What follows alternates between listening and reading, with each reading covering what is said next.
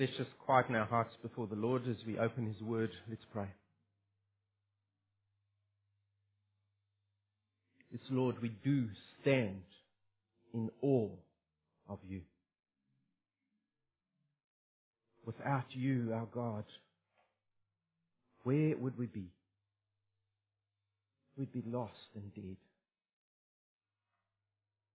But because of your great love with which you loved us, you sent your only Son, Jesus Christ, to make a way for us back to you, to give us life where there was death. And Lord, you've sent us out into the world now.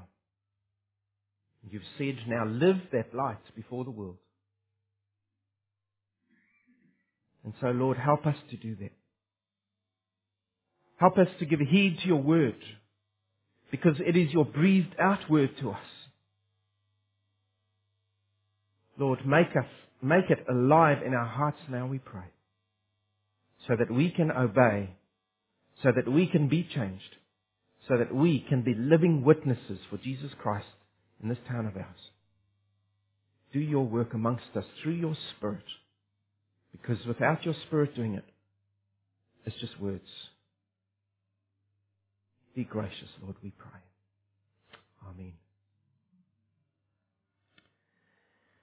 I'd ask you to turn with me as we continue in our studies through the book of Luke, and we're in Luke chapter 14 this week, so we're making progress. We should get there before the Lord comes, but I don't know when He's coming though. Um, Luke chapter 14, and we're going to be reading the first 14 verses together. I don't know if you've ever been to one of those um, meetings or meals where there's an elephant in the room and then someone dares to speak about it. And two minutes into the piece you wish you hadn't been there. Well, I think the Pharisees found themselves in a situation like that.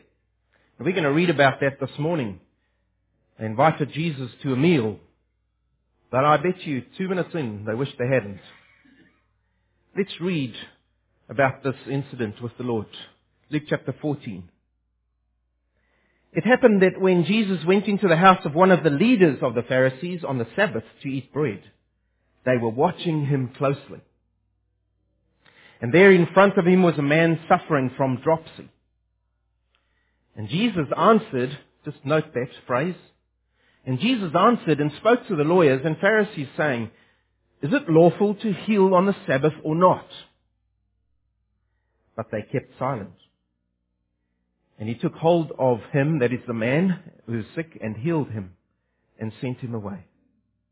And Jesus said to them, which one of you will have a son or an ox fall into a well and will not immediately pull him out on a Sabbath day? And they could make no reply to this.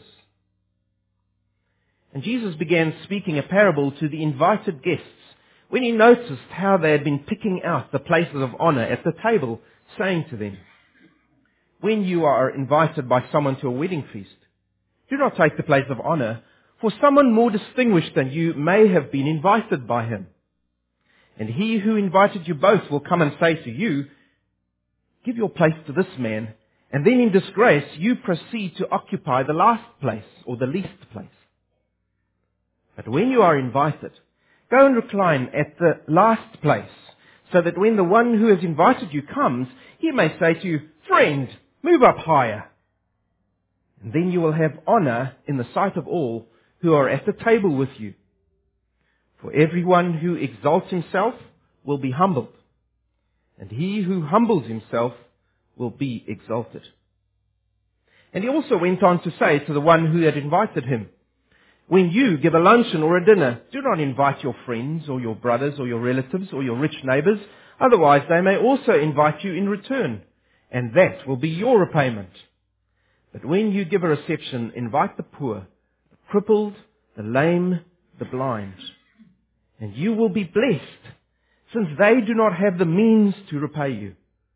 For you will be repaid at the resurrection of the righteous.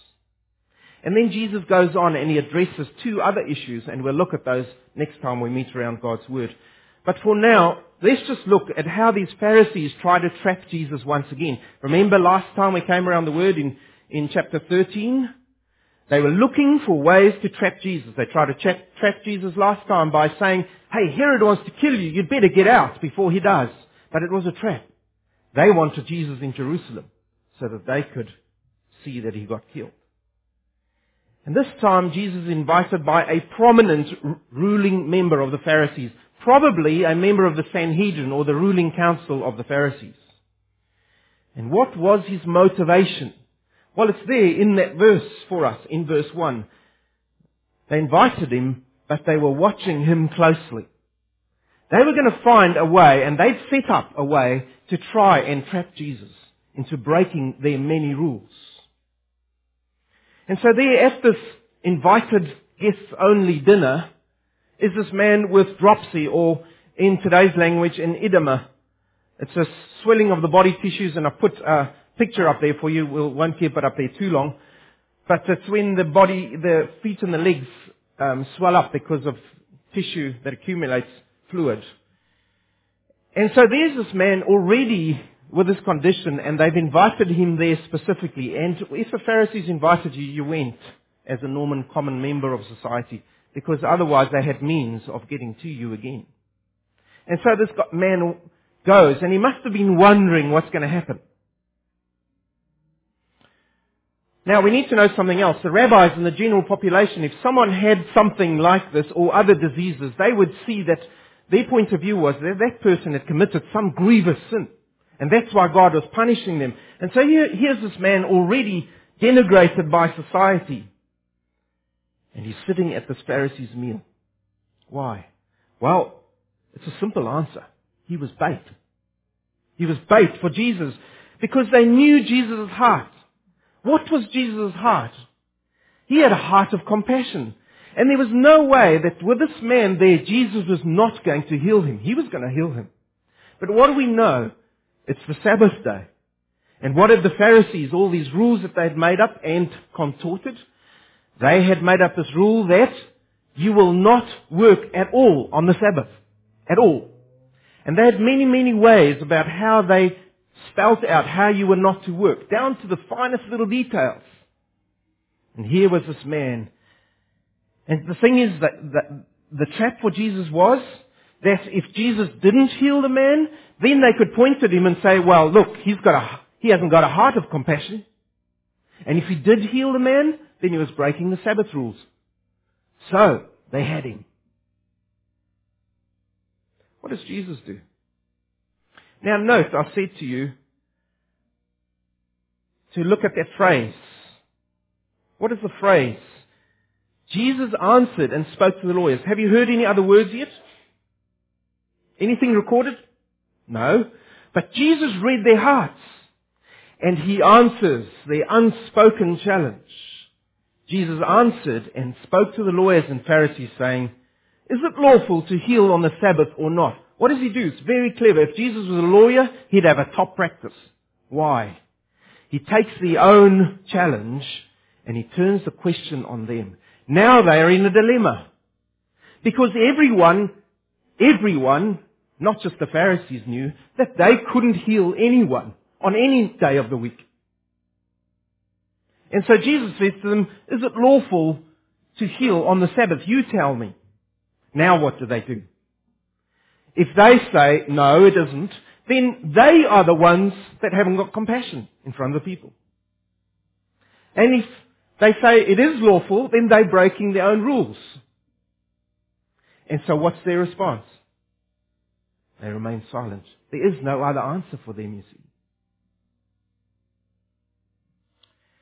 And so what does Jesus do? I love his heart of compassion.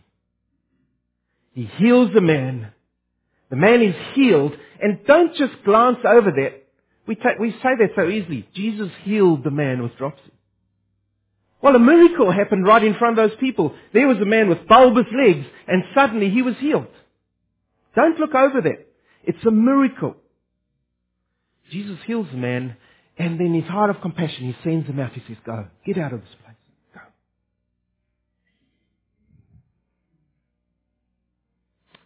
But Jesus doesn't leave the Pharisees there. he then turns to them, and they knew something was coming now. And Jesus says to them, which one of you, if your son or your ox falls into a pit on the Sabbath, will not immediately go and pull it out? And you're not worried about whether you're working or not because it's your son and your ox. Or your donkey, your version might say.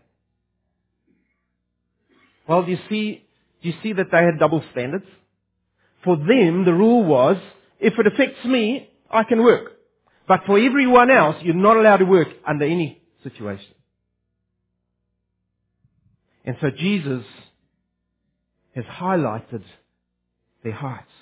You see, they were blind because of their religion, their own man-made religion. And religious blindness results in hearts with no compassion. If our religion and our rules around religion are greater to us than the people that we come into contact with, if we no longer see people with needs because of our religious rules,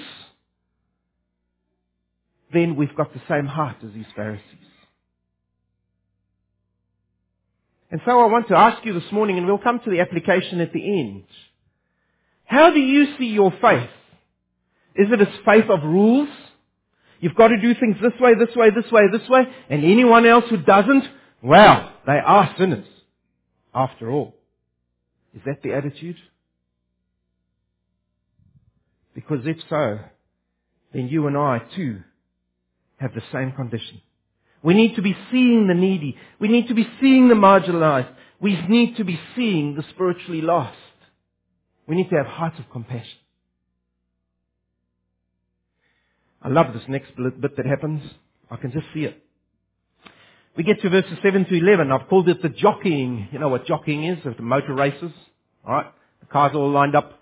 And as soon as that light goes on, they jockey for position. Well, this was happening in smaller scale in this room. Can you see those Pharisees? What had just happened had happened and they weren't even sitting down yet.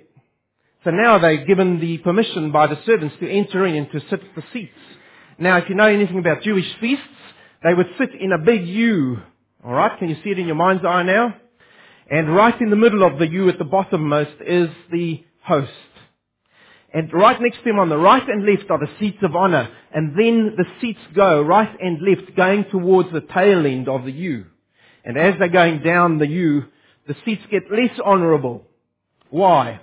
Because it was further away from the host, from the place of influence, and, much more practically, especially for men, the food got worse as it went up. Because the best food got taken by the first people, and then as it kind of trailed up, you only ended up with the chicken wings. And so, when the servant said, please enter into the room, these, these Pharisees rushed in, and you can just see this happening, right? Can you see it? Jesus noticed it. He noticed, it says our text, how they went into this room and they were choosing the seats of honor for themselves. Now you need to know something else about the uh, ancient Near East customs. Another thing they did was that um, honor and shame was really, really important in that society. If you were shamed, it was the bottom would fall out of your world because your reputation hung on how you were honored. Much more so than today. Today, people don't worry about being shamed. They land on the media and the news and they just carry on with life and expect society to do the same with them. But it was very different in that world. Your honor was everything. And to be shamed, you lost everything.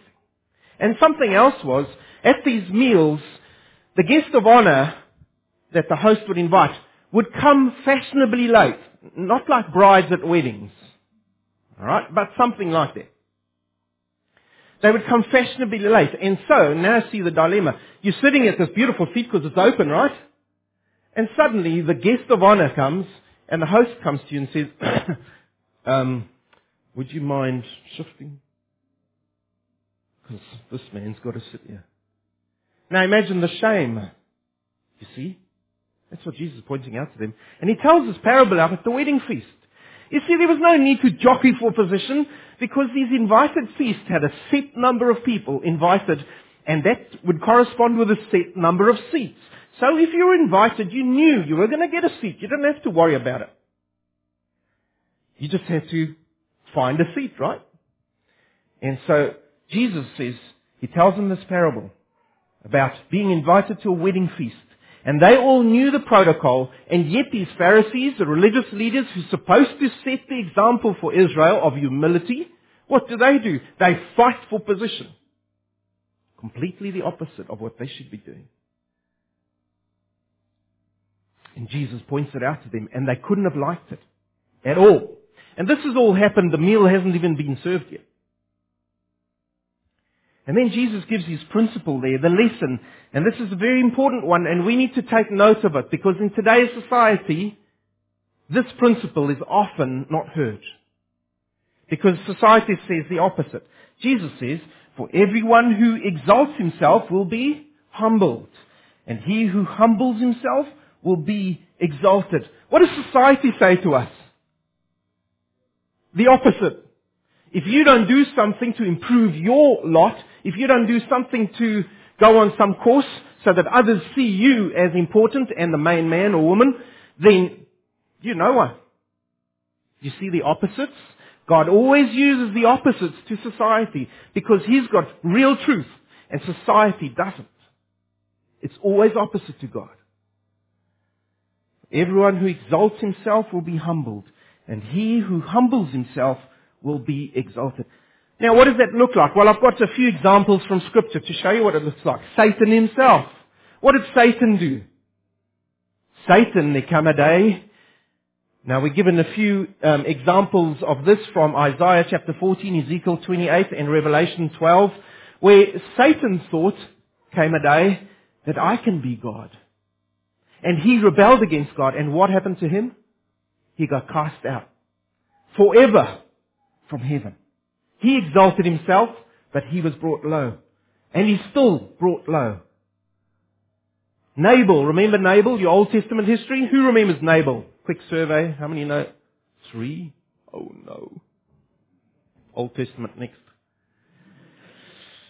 Nabal, when David was on the run from who? Saul, great. David was on the run from Saul. Saul wanted to kill him. He, he pulled him at this rich guy's house called Nabal. And he said to Nabal, Nabal, you're an Israelite. Give me food, please. My men and I are starving. But what does Nabal do? He says, why should I? You haven't worked for this food. Fortunately, he had a wise wife, as many of us do. And Abigail saw the need and silently at night she came and brought food to David and fed him and his men. And to cut a long story short, in the end, David gets her too, because Nabal dies. The Bible says specifically there, he had a heart of stone towards Nabal, towards David. And then he died. You see, he raised himself up, and he was brought low. Another example, Jezebel, alright? Now Jezebel was a different fish. She was a queen and she was evil and the Bible describes her as evil.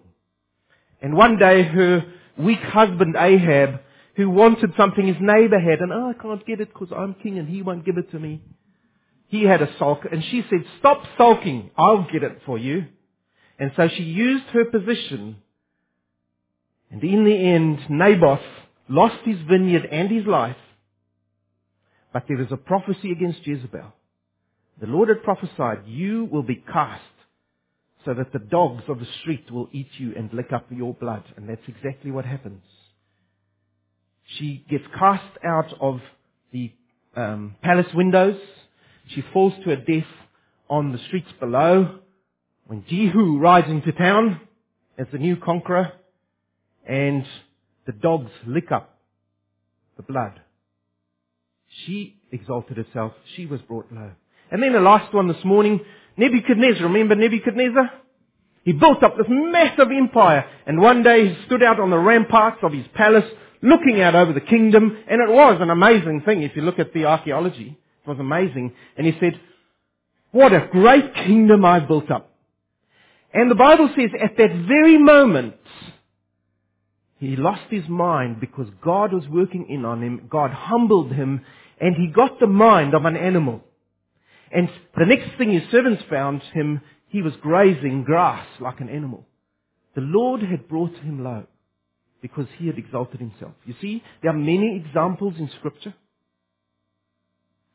And then we have examples of people who humbled themselves and um, were raised up. Hannah, remember Hannah? Again, Old Testament. Who remembers Hannah? Oh, good, more now. We're getting closer to the New Testament. Um, oh. Hannah, she wanted a son. And so she prayed, Lord, I want a son. And she prayed, the Bible says, for years and years and years and years. And then in the end, the Lord granted her prayers. Why? Because she knew she was in the Lord's hands. She was a humble servant of the Lord. And he raised her up. Who did he give her? Samuel, the great prophet. The Lord raised her up. And then uh, uh, uh, one of the great ones, and this one you should know because that's in the New Testament, Mary. Anyone know Mary? Not personally, but yep. Um, Mary was another one. Who was her son? Okay. The Lord Jesus Christ. He was her son. She was his mother, although conceived by the Spirit. But did she get a big head? If you go and look at the song of praise that Mary utters in Luke chapter 1, you will see that she is a lowly maidservant of the Lord. And yet, she is the mother of Jesus Christ. Wow. God raised her up. Now what about you and I? You knew that was coming. Do you find yourself constantly looking out for number one?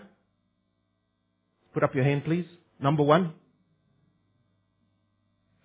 You see, this idol of exalting yourself takes many different forms today. And it's a bit more than just taking the best seats.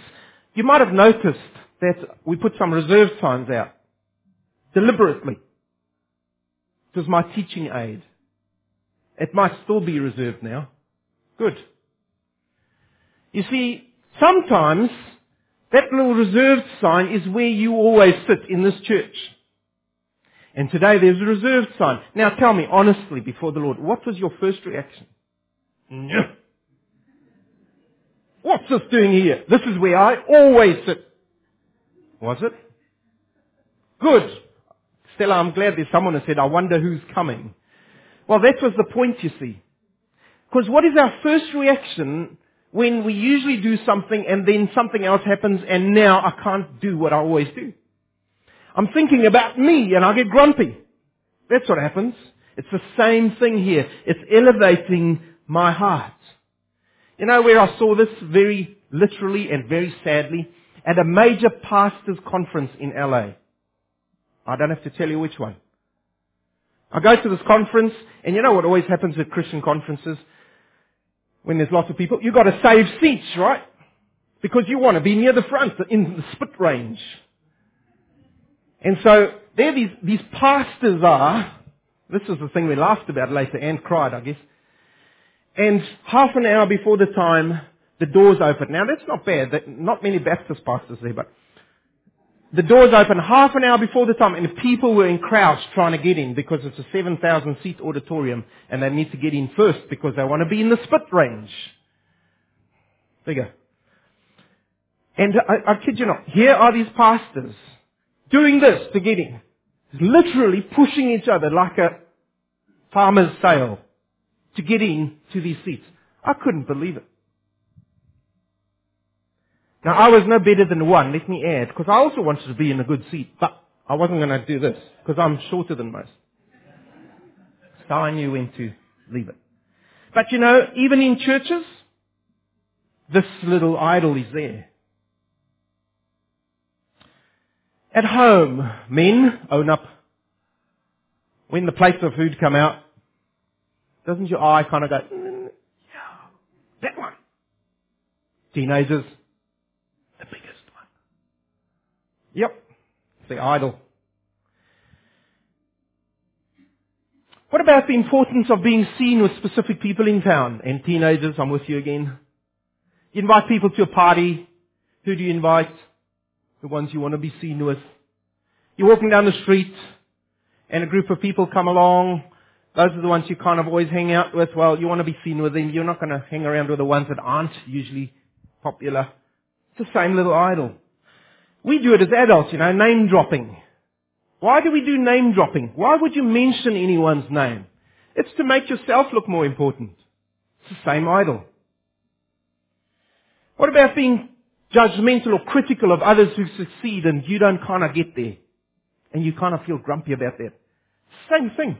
Because they're looking better than you.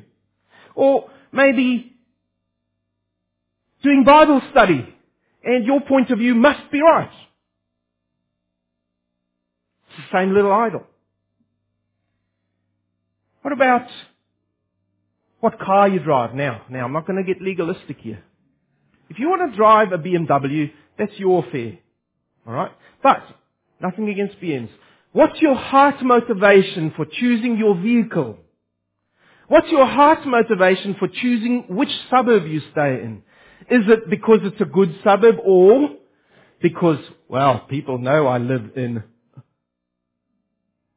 they might think better of me.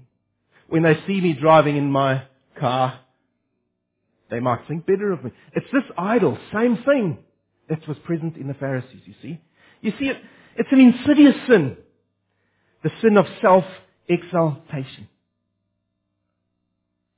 And so God warns us through scripture about the self-centeredness and exalting ourselves. This is what he says, Proverbs chapter 26 verse 12. Do you see a man who is wise in his own eyes? There is more hope for a fool than for him. It's fairly black and white, don't you think? Another one, James, in the New Testament, you should know this one. James chapter 4 verse 10, it says, Humble yourselves before the Lord and He will exalt you. And that's exactly what James has quoted from Jesus' words. And so Christ's teachings on, you, on humility cover the New Testament. There are many, many examples. We can't mention them all. But I want to mention one, Matthew chapter 20, verse 26 to 28. This is what Jesus himself says about this. He says this, and listen, it's our theme verse. I put it on the bulletins. I've put it up here before you as well. Whoever wants to become great among you must be your servant. And whoever wants to be first must be your slave just as the Son of Man did not come to be served, but to serve, and to give his life a ransom for many. You know, when Jesus was at that lunch, guess where his seat was? What would have been the only seat open? The one right on the tip of one of the U's. The King of Kings in the least seat. He's saying to you and I, if you want to be great in God's kingdom, then sit on the U's of life, on the ends of life, and serve others. Then I will make you great. I will lift you up. And when will that happen? It might not happen in this lifetime. He says when. It will happen at the resurrection of the just. When we go to meet the Lord in the air and we stand before Him, we will enter into His presence our record will go before Him. He'll see the record of Jesus Christ on our lives. And if we've served Him faithfully, He will say, enter in. And then somehow crowns are going to be handed out. I don't know about that. We're not told much about it. But there will be some rewards in heaven. And that is when Christ, who is Himself our reward, will give us our rewards, whatever they are. So that's the biblical truth. Now here's the principle. And I want you to listen to this. I'm going to say it twice. Humility is a fundamental grace in the Christian life. It's fundamental to the Christian life. It's at the foundation of the Christian life. Yet it's elusive. Because the moment you think you have it, you've lost it. The moment you think you're humble, you're proud. Do you get it?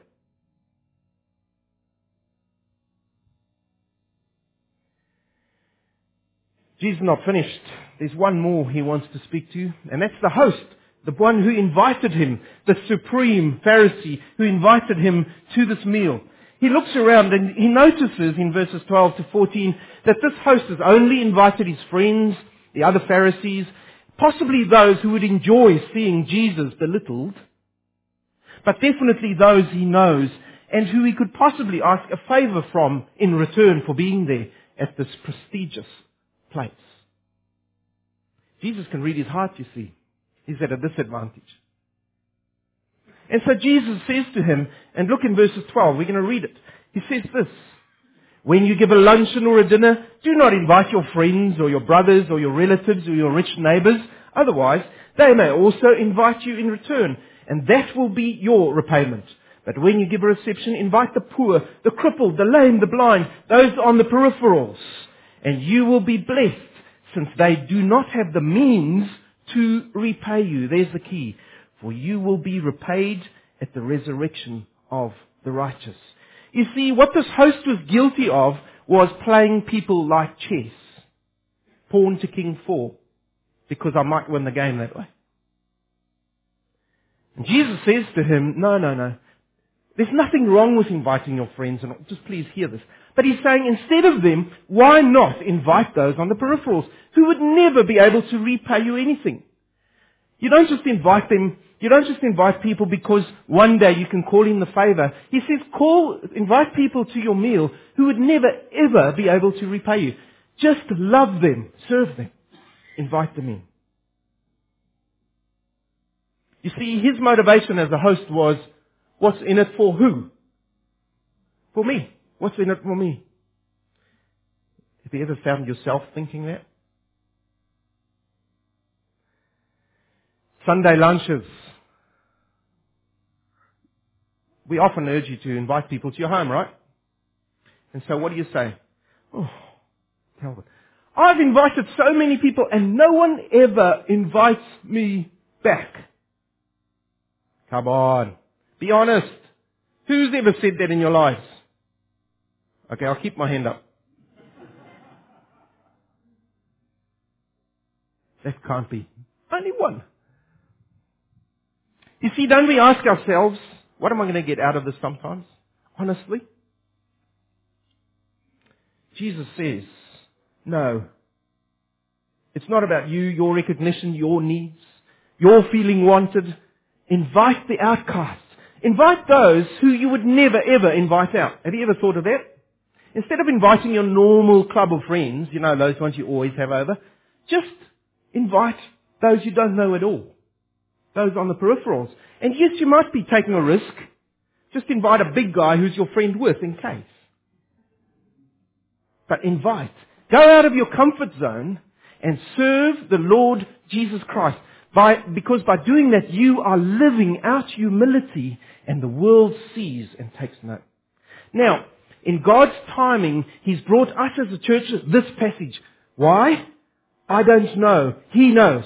And you might know. But let, let God's word rest where it will. And so we've got some so what questions and I've got three statements to make to you. First one is this. Do you have a heart of stone like Naboth? Sorry, not Naboth, Nathan. Do you have a heart of stone? In other words, do you have a compassionate heart for people? Do you see the lost? Do you reach out to the helpless? Or do you always hope someone else will. Be honest with yourself. Your resources, your talents, your service, do you ever use it to serve the needy? Or is it mostly to serve your own needs and those of your family? Do you have a heart of stone?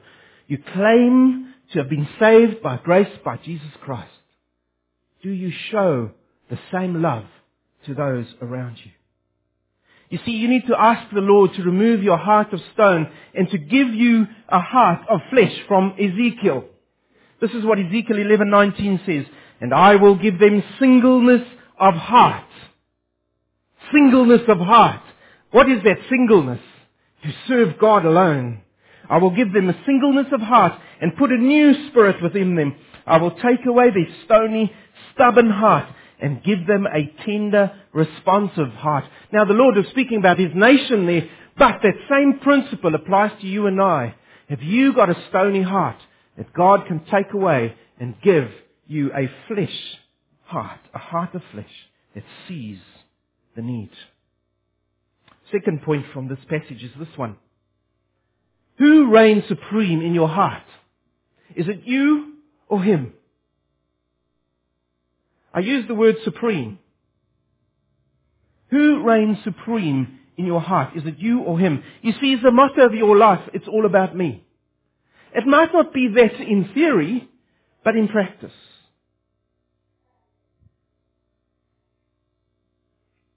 Men, are there some jobs that are beneath you? Cleaning toilets?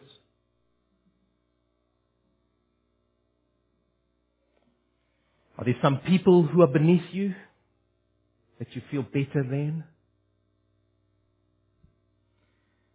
Philippians 2 verse 3 to 5 says this, Do nothing out of selfish ambition or vain conceit, but in humility consider others better than yourself.